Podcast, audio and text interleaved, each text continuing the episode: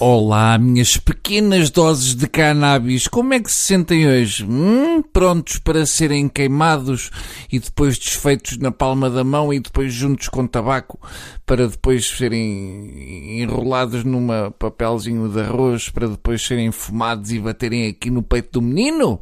Ótimo! Ora, a vida é uma coisa maravilhosa. Há quem se queixe mais, há quem se queixe menos, mas é maravilhosa. Chega mesmo a ser poética em alturas que menos esperamos. Ai, tal, Deus não existe. Existe, sim, senhor. Existe muito. Eu próprio passei a ser crente depois desta bonita notícia que li há uns dias, que é o seguinte.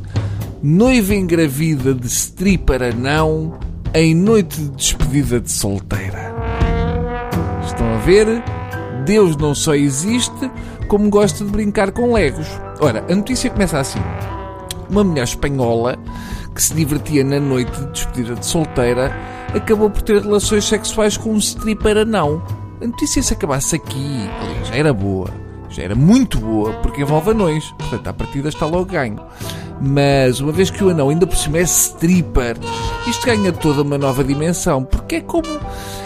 É como ir ver um strip ao Toys R Us, não é? Há um lado ternurento de vermos um anão a despir-se uh, com roupa que comprou na Zippy, não é? Não é assim estranho, não chega a ser taradice. É só estranho, é uma espécie de... Epá, olha ali uma meia de leite a andar de autocarro. É esse tipo de estranho.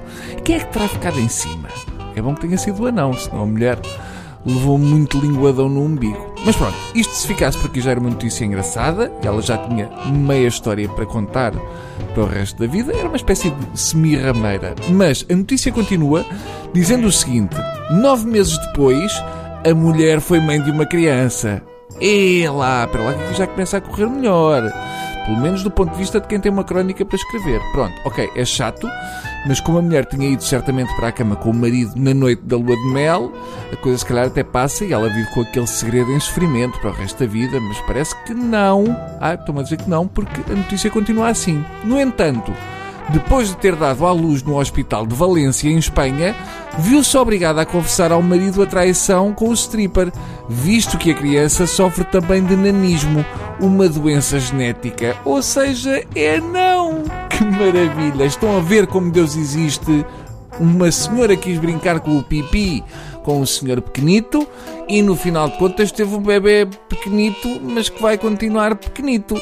Derivado dela ter brincado com o pipi com uma pessoa que também era pequenita. Se calhar com um pipi pequenito. Viram como Deus não brinca? Brincadeira de mau gosto era o bebê nascer anão e obeso. Assim podiam chamar-lhe bichinho de conta.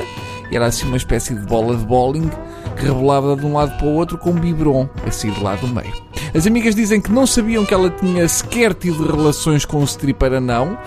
Ah, essa parte eu percebo, porque com a besunta com que ela devia estar, ela pensou que tinha um metro e oitenta o pequenito, mas que com vodka tinha encolhido. Eu também uma vez acabei a noite a dar um linguadão a um cortador de relva, porque pensava que era a minha prima. Vista de lado também. Enfim, vidas, portem-se bem e se beberem não vão para a cama com anões. Ou se forem, deixem um bocadinho num tupperware para o dia a seguir. Porque à noite faz muito mal comer coisas pesadas, está bem? Fiquem com isto na cabeça. Adeus.